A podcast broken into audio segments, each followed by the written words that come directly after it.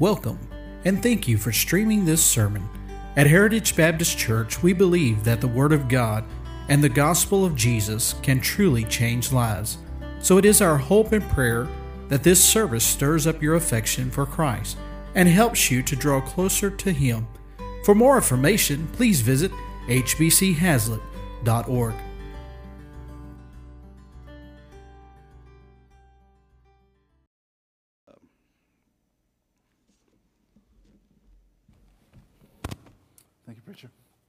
Good evening.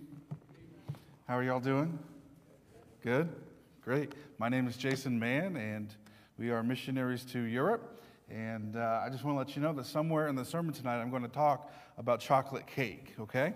So it's coming, all right, just for the preacher, all right? Uh, so uh, we have spent about uh, six years already in the miss- missionary world, and um, uh, the five years spent in Hungary.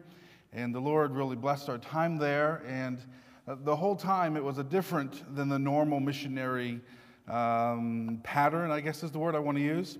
And, uh, but the Lord allowed me to go from church to church inside of Hungary and uh, minister to them. We spent uh, time with the national and help them establish a brand new church and, and uh, the Lord's blessing there. And then we went over to another church and we uh, helped them grow spiritually and work on a building with them. And uh, the Lord just kind of directed me in different ways and uh, different avenues. And uh, somewhere along the way, He directed us to BBTI over in Bowie. And uh, that's how we found you guys, was through BBTI. So that's a very uh, short, condensed version of how I got here. but about May of 18, I suppose it was, uh, we went back to Hungary and uh, with the goal of going to a new city and preaching the word and handing out the gospel and uh, seeing people be saved and get a building and start a church. And the Lord said, No, I got something else for you. And I said, Well, if you have something else for me, I need to know what that is. So I went into the Word of God. It was about October time frame, and uh, we had at that time about 20,000 tracts handed out and uh, no response. And uh, also, at the same time, I was trying to find a building and a location to uh, hold services and things of that nature. And for whatever reason, every door shut. I couldn't open up a door with an opportunity if I tried. And the weird thing is, I rented several places in Hungary. It's like a two or three day event. You call the realtor, I want to see it, you go look at it, I like it, you sign a paper, done. Very simple process. Of course, you got to have the money, right? A very simple process, but for whatever reason, uh, several realtors were just completely ignoring me. I would go there, and the person I needed wouldn't be in, and I would ask about this property and that property, and everything was shut down uh, for me to go and see. And the, the even weirder thing is, a year later, all of those properties were still for rent. They unoccupied for a whole year. So it wasn't that I was just late and someone else was coming in, but the door of opportunity was closed. So, uh, October of 2019, I said, Lord, something's going on. You're doing something. I don't know what it is. I'm supposed to be in Hungary as a missionary. I uh, here for the endeavor of my life and uh, as the Lord leads, but something's going on. So I went into God's Word and I started in the beginning and I went to the end. But by the time I got to uh, Mark chapter 1 and verse number 3, uh, I read this verse, and it said, The voice of one crying in the wilderness. And along with other counsel and men around me, uh, the Lord put a burden on my heart to see more churches and more missionaries in Europe. Uh, did you know that Europe is about the same land size as America? It's very close. And uh, just a couple extra states, and we'd be there the same size. America is somewhere around 350 million people, give or take one or two, and Europe is closer to 800 million people. So they have double the population, but about the same amount of land. How many independent Baptist churches are within, I don't know, maybe 60 miles from here? Probably 300 would be a low number. Where I lived in Hungary, I could drive for 100 miles until I got to the next independent fundamental Baptist preacher. And that wasn't just like one direction, that was any direction. So, that, along with the closed opportunities, along with other circumstances that the Lord brought our ways, uh, because that's how the Lord speaks to us through circumstances and through His Word and through guidance of other Christians. I said, okay, I have to pause and I have to say what's going on. Many years ago, long before that, uh, a desire and a burden to see more missionaries come to Europe was in my heart. And it was just a seed that was there but didn't grow until last October. And I got to talking with a friend over in Croatia, and um, he's in a city of uh, a few million people, and he's the only one there. And we go up to a, a high building and we overlook the city. Sorry about that. We overlook the city, and you just see people everywhere. And he's the only one with truth. And it's not right. It's not right. God died for them. It's not right. And then you go to Austria, and there's one. You go to a whole city of millions of people, and there's no one. And then you go into uh, Germany, where you can go to Berlin, where, to my knowledge, there's one. There's spread out in Germany, there's others, yes, but a city like Berlin, there's one. And then you go over to Italy, and there's a handful. I, we're, we're trying to find out how many independent Baptists are actually in Europe uh, but they kind of slither around, you know what I mean? We're, we're so independent, it's hard to find. But, friends, there's probably less than 200. In all the research that I've done, I can't get over that number, and I want to. You know, in Hungary, when I first went there, it was because of the need, because there wasn't enough going on for God. I went to a, uh, I went, followed a, my pastor over to Hungary for a pastor's meeting, and there was three people there. And I'm like, three? It's a country of 10 million. How are three going to reach 10 million? It's not enough. So, Lord, give me this burden to start reaching Europe ministries. And we have simple goals. One is to edify Christ. If we can't edify Christ, then why are we doing anything? Next is to equip not only the missionary, to equip them with different resources to help them in, in reaching their, their people that God called them to, but also to equip the American churches to understand and kind of be a bridge between the American church and the European church. And uh, let me put it this way if you wanted to be an encouragement and send a package over to a missionary, what would you send them? Well, I asked. I asked a group of men that uh, on, uh, we have a group that meets on Mondays in a Zoom meeting. Didn't know about Zoom before COVID, so thank you, COVID, for Zoom uh, we asked in this group, and I said, if a package came, what would you want? You know what every single man said? Ranch dressing. Ranch dressing. Which brings us to the encouragement category that our ministry does is to be an encouragement to the missionary on the field and send them ranch dressing. You know, we have everything that we need here, right? Is there anything that Walmart can't provide us? Or another grocery store in the area can't provide us? We have everything. I tell you, you move over to a foreign field and you're like, where's this? My first time in Hungary, they had three cereals, and none of them would be good enough for UPS to put in packaging as peanuts. They were all not worth eating. In fact, I was with the same pastor, and I went and I got a box of cornflakes, and we didn't even finish the meal. It was so gross. They have a few others now, but the point is, things aren't available there. And what happens is you you go to do something, and you, you know, if you have one task for the day, that's a huge accomplishment to get done. Maybe it's go to the hardware store and get something to fix something just to find the correct part. It's so discouraging because you can't find the right thing. So the devil gets in there and discourages. Oh, you can't even find the right paint. You're supposed to be a preacher of God and represent God. You can't even paint right. You know, that's how the devil discourages. Just silly, silly, stupid things. So we want to be an encouragement to them and help them. And we want the local church to engage with missions more than they are now. Whether it's, did you know that you could text people? It's on your phone and you can text. The preacher and I have each other's numbers. We can text now.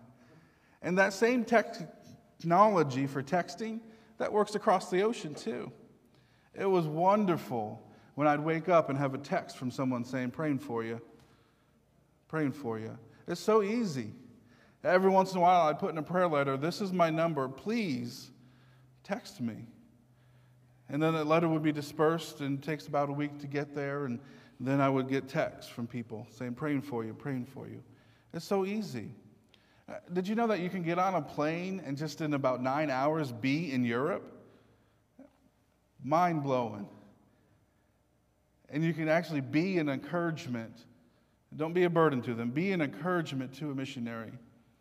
You know, so often there's uh, retired people that uh, income wise, they're good. Their needs are met financially. Well, they can go to Europe and stay in an Airbnb for just a few thousand dollars for a month or two months or three months and be an encouragement to a missionary. Uh, uh simple things that need to happen to encourage the missionaries. The problem with missions today is they don't stay because they get discouraged. So pray for missionaries, pray for uh, this ministry the Lord's given uh, to the Mann family to just be an encouragement to people to go and be involved. Uh, what, there's two main aspects that the Manns will do in the ministry is, is uh, invite others from America to go over for uh, 10 days, two weeks, whatever the case might be, and just to hand out tracts in the, with an established missionary and go in the area and hand out tracts. My friend in Croatia has a plan for seven new churches inside that city. Uh, he has one and he's getting that established and he's working towards another one. When he goes to that new area, he needs help. Uh, you know, one person can't hand out uh, 500,000 tracts, but 20 people can pretty quick. And they make a big difference in reaching the people. And the other aspect is to go where there is no missionary. Uh, to my knowledge, in North Macedonia, uh, there is no missionary for independent fundamental Baptists holding to the King James Bible, preaching God's word. Not one. Well, that's where it all started. That's where Paul went. And yet today, they're overtaken by the Muslims and they're overtaken by false cults and other religions. In fact, to my knowledge, they don't even have an accurate Bible in their language. So even if we went with the truth, we could not get it into their language on a very easy scale. You can go to Walmart and get a King James Bible. You can go to the dollar store and get a King James Bible. But over in other parts of the world, it's a completely different story. So the Lord's asked me just to be a voice and just to tell people of the great need. But that brings me to a problem because the, the goal of reaching Europe is to bring people over to Europe. And that sounds simple and easy, and it's not because we're so comfortable. So I could come and I could say, you know, Europe, it's 10% of the world's population, and yet they don't have the gospel. They don't have truth. You know, if you look and you did some studies, you'd find out they're Christian. That means Catholic. Well, we just saw what the Pope did. They ain't Catholic. I mean, they ain't Christian. They ain't even close to being Christian. I could tell you of the 750 million souls, but honestly, that number is way too big to comprehend. It's too big. When you're going, Here am I, Lord, send me, and then you go, Oh, 750 million people, oh, I can't do that. It's too big. So, what can I say to encourage others to go to Europe? Nothing. That's a problem, preacher because there's nothing I can do, there's nothing I can say, there's nothing that I can preach that can encourage you to make a difference in Europe. There's a reason for that. I could talk about Sweden with 11 million souls and only two known independent fundamental Baptists there. There's a guy that's retiring and a guy that's come in to take his place for 11 million people. So, what can I say to convince you to come and share the gospel in Europe? Nothing. And that's a problem. In Luke 18 22, Jesus said to the rich man, He said, Sell all thou hast, distribute unto the poor, and shall that and shall have treasure in heaven, come and follow me. That sounds pretty easy, right? Have a yard sale, get an airplane ticket, and off we go, right? And yet, so often that's not the case. It sounds easy, but it's hard to do. That man left sad because he had great things. In Austria and Croatia and Hungary and Germany and Italy and, and Spain and Portugal, there's the need, can, I can go on and on and on. Poland, 40 million people. How many missionaries do we know to Poland? I could talk about the great need and I can say, come for two weeks, come for two months, come for 20 years. But there's nothing that I can say to convince you. There's opportunities for young and old and everyone in between. But nothing I, I can do or say can convince you or convict you or constrain you unless your heart, and this is the key, that our heart is in the mode of go. The Great Commission. What is it? Go. That's step one. Step one is simply going. And yet it's so hard to find people to do so. Let's look at Romans chapter 10. And let's see what Paul had to say, the great uh, missionary. Paul chapter 10, or Paul chapter 10, Romans chapter 10. He deals with this very problem. In verse number 14, it says, How then shall they call on him in whom they have not believed? You see, the problem we have today is not new. Paul had the same problem.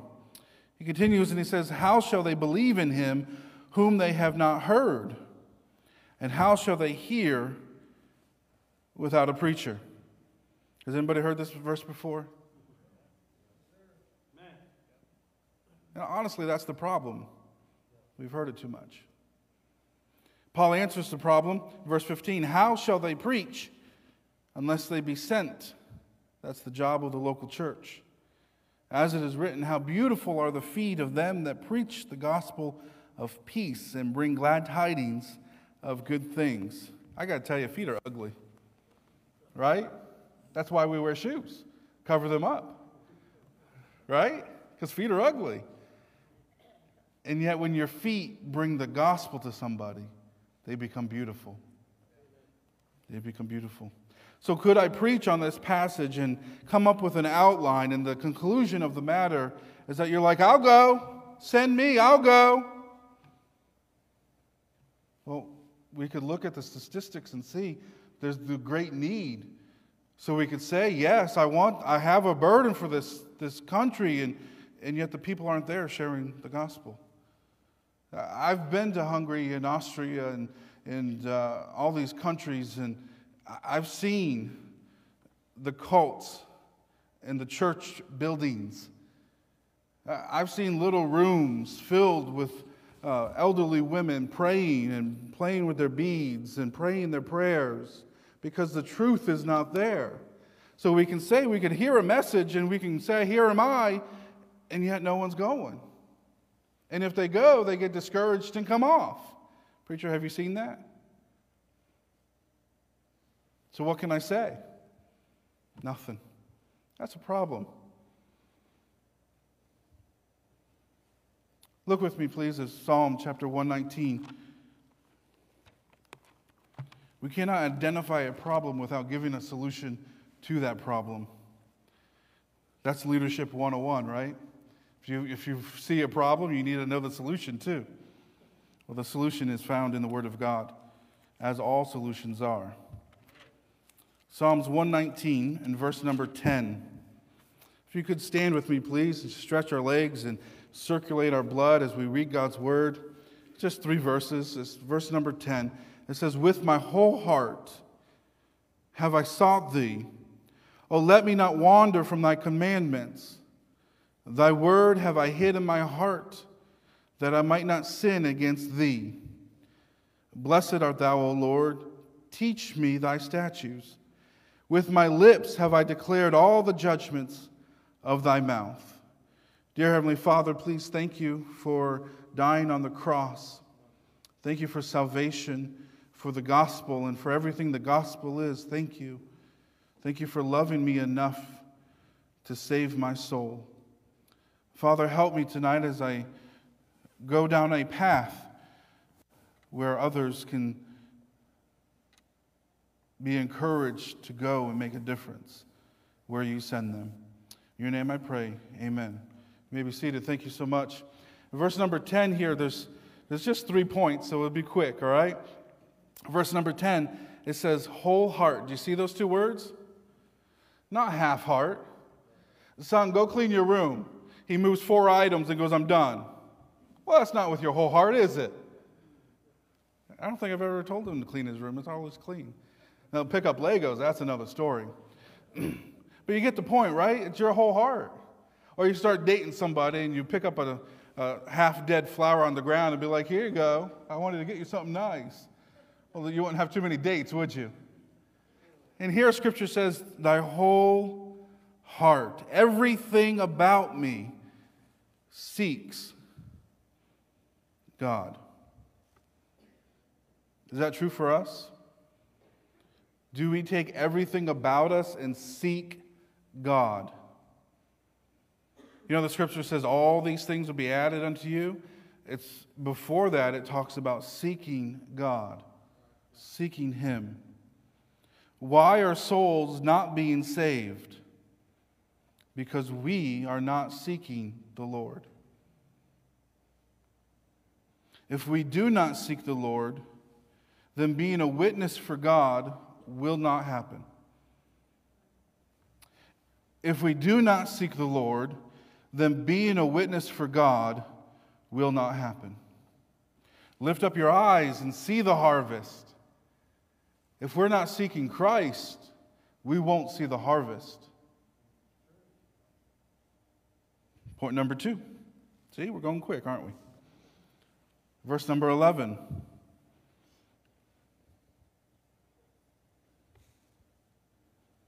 says, Thy word have I.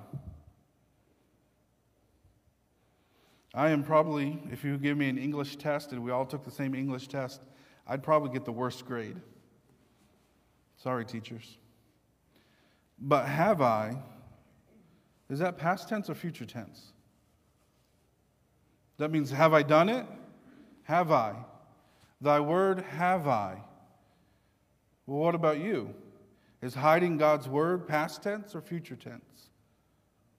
Is God's word in us? Thy word have I hid in my heart, that I might not sin against thee. 750 million souls will burn in hell without hearing a true presentation of God's word and accepting Christ. And we're still stumbling on Have I hid thy word in my heart that I might not sin against thee? I may not sin against thee. In John 1, it says, In the beginning was the Word, and the Word was with God, and the Word was God. The same was in the beginning with God. All things were made by him, and without him was not anything made that was made. In him was life, and the life was the light of men. Is thy word in you? So, according to John 1, thy word is Jesus. So, is Jesus in you? And I don't mean salvation, but I mean the attributes of Christ. Think about the fruit of the Holy Spirit. Think about those things that come out of us. Is thy word, is Jesus in you? There's so much to say about being in Jesus. You could have a whole class over at the seminary about just being in Christ and how many times Paul writes in Christ and how all throughout Scripture about being in Christ. And we could learn about all of that, but it, was, it doesn't matter unless He is actually part of us. If Christ is every decision we make, I have this path to follow. Do I just go where I want to go, or do I say, hey, Christ, where should I go? And then follow? Is Christ the very forefront of our thoughts? How can I convince you to go to Europe if Jesus is not even in you? if he's not even part of your life? Uh, think about the woman at the well. She went to the well in the afternoon to get her water, and lots of speculations why, and we've heard those sermons, right? But what happened? She found Christ, she became in Christ, and she went back and got more people because of the change in her life. Where is the change in our life? Think about the demonic filled man. He was chained and broken, and chained and broken, and chained and broken, and most likely trying to kill himself because of the torment that he was in under the legion of demons. And then he met Christ. What a glorious day that was for him, huh? And then it says that he was sitting and he was in his right mind and he was he found Christ and he was changed. But the story doesn't stop there with him, does it? It says he went home, but then what happened? He didn't just stay home. He actually went out and he said, Listen, everybody knew him, by the way. Listen, um, I'm changed because of Christ, and others were saved. Who is being saved because you were changed? There's a song that says, I was trying to catch the crippled man. Did he run past this way? He was rushing home to tell everyone what Jesus did today. And the mute man was telling myself and the deaf girl, he's leaving to answer God's call. It's hard to believe, but if you don't trust me, ask the blind man. He saw it all. That makes no sense, does it? Except for Christ who makes the difference.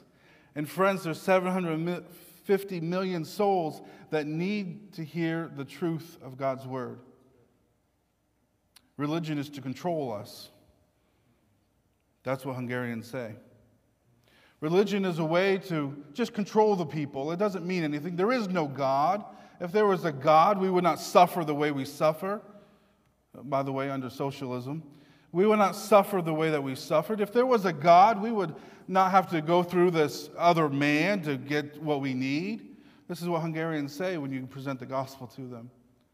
Well, there is a God, there is truth, and it is Christ. Let's look at Psalms 119 again, verse number 13.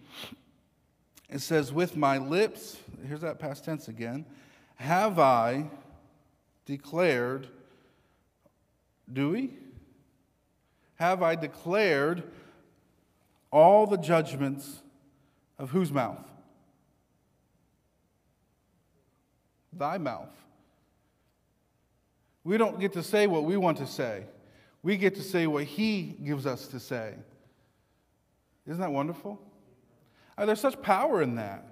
Uh, this, this type of message, I go back in different scriptures and I pull it all together for a thought. And but, but systematic preaching is where I'm comfortable at. Where you start at verse 1 and you go to the end of the chapter, because I get to stay in one section and it's comforting to me. Because then my, my, my confidence comes in the Word of God, because it's His words then. But when you piece a message together like this, it's like, mm, maybe it's me. Maybe I'm trying to say something I want to say. But the confidence still needs to come from God's Word. With my lips have I declared all the judgments of thy mouth. His mouth. It's his message. We're only the messengers. Jonah, go to Nineveh. Tell them about me. Uh uh-uh. uh. Isn't that what we do? Isn't that what we do? Oh, who will go for us? Here am I, send me. Such a contrast between two men. It's God's message. We are only the messenger.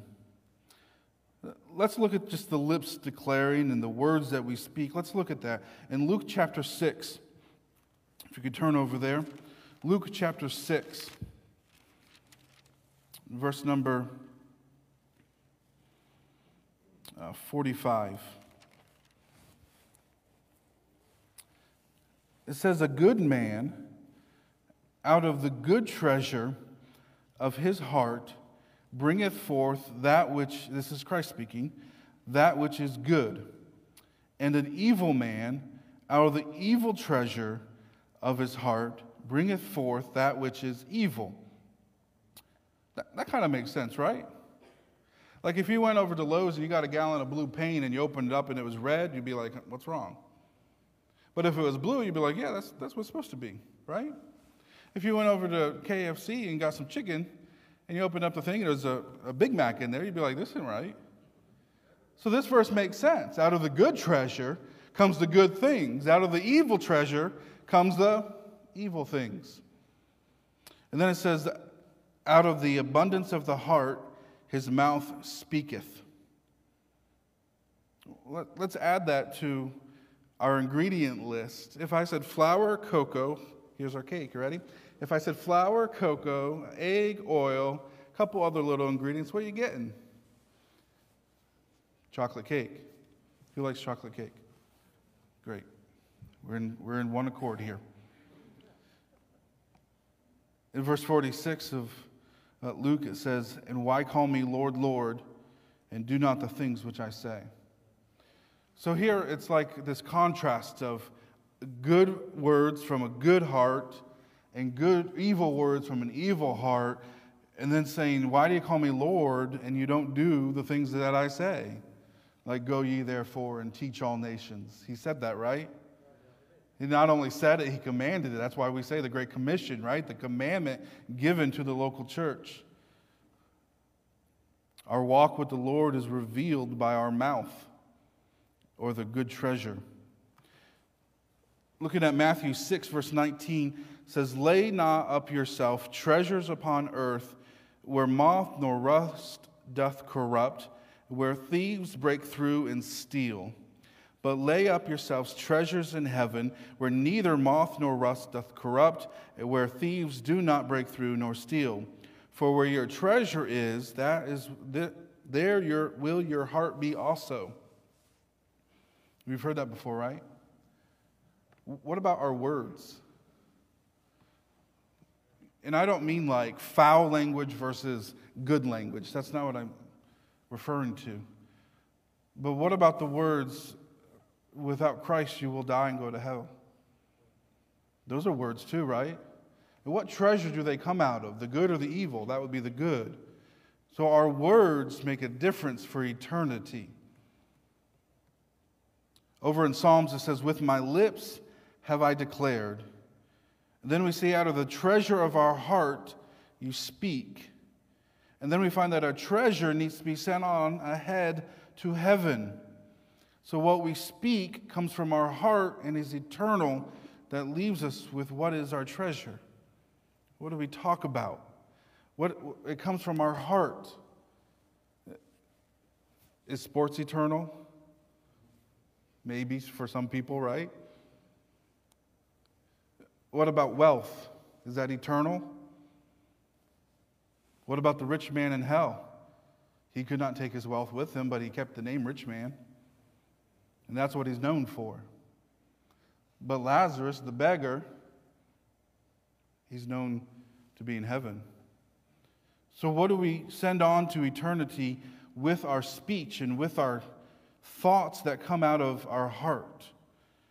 There's a great crisis in missions of God's servants not going, and I believe it's because of the lack of Bible reading. Because this is our roadmap for life. And when we have the Word of God in us, that's the good treasure. When the good treasure is in us, then out of us comes that good treasure. That's what we just saw. Let's look at Psalms 119, 105. We talk about the path of a Christian. Let's see what David wrote here in Psalms 119. Verse number 105. Do you know the verse? Could you quote it?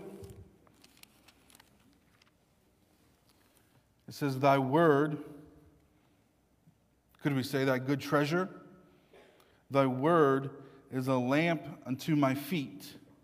Are our feet beautiful? Do they bring the gospel? And a light unto my path. What guides us? What, where do we want to go in life? Tomorrow you're going to wake up, most likely. Where will you go? Who will you talk to? What will you say? all of those answers comes from the treasure of your heart. Thy word is a lamp unto my feet and a light unto my path.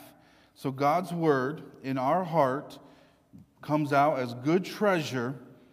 But let's think about the lamp. For lunch today, we had deep fried catfish. Can we get an amen there? And, and homemade onion rings. Can we get another amen?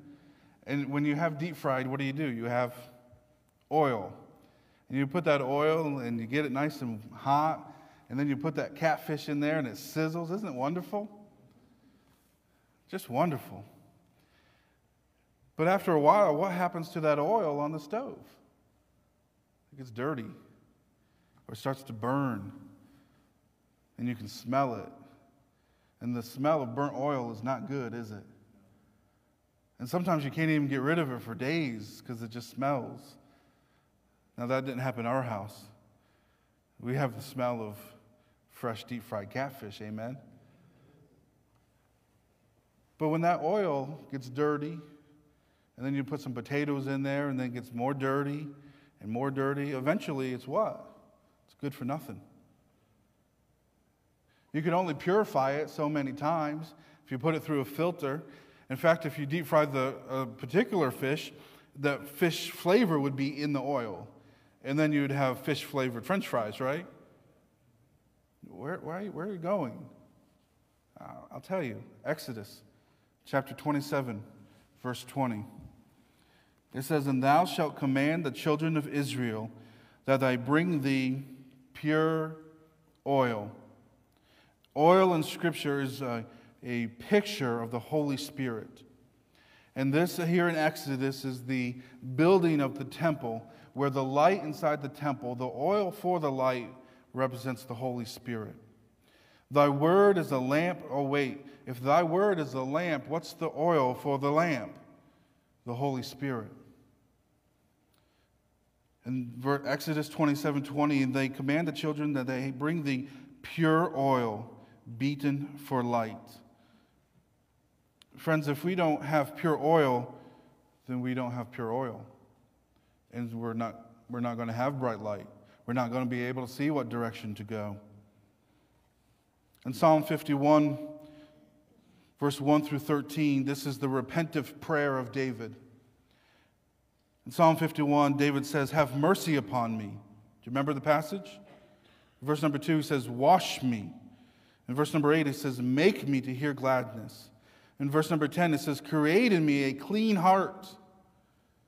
In verse number 11, it says, Cast me not away from thy presence. David, the sinful David from the adultery with Bathsheba, is turning back to God and he's saying, I'm filthy. My oil's dirty. I'm no good. Clean me. Make me pure once again. But then, verse 13, it says, Then will I teach transgressors thy ways, and sinners shall be converted unto thee. Notice it says, Then will I.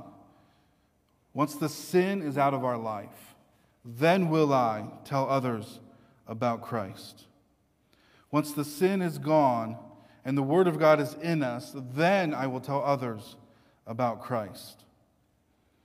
John 4:35 I say unto you lift up your eyes and look unto the fields for they are white unto harvest.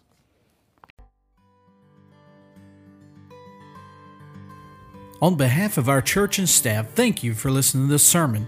For more sermons and more information about our church, please visit hbchazlitt.org.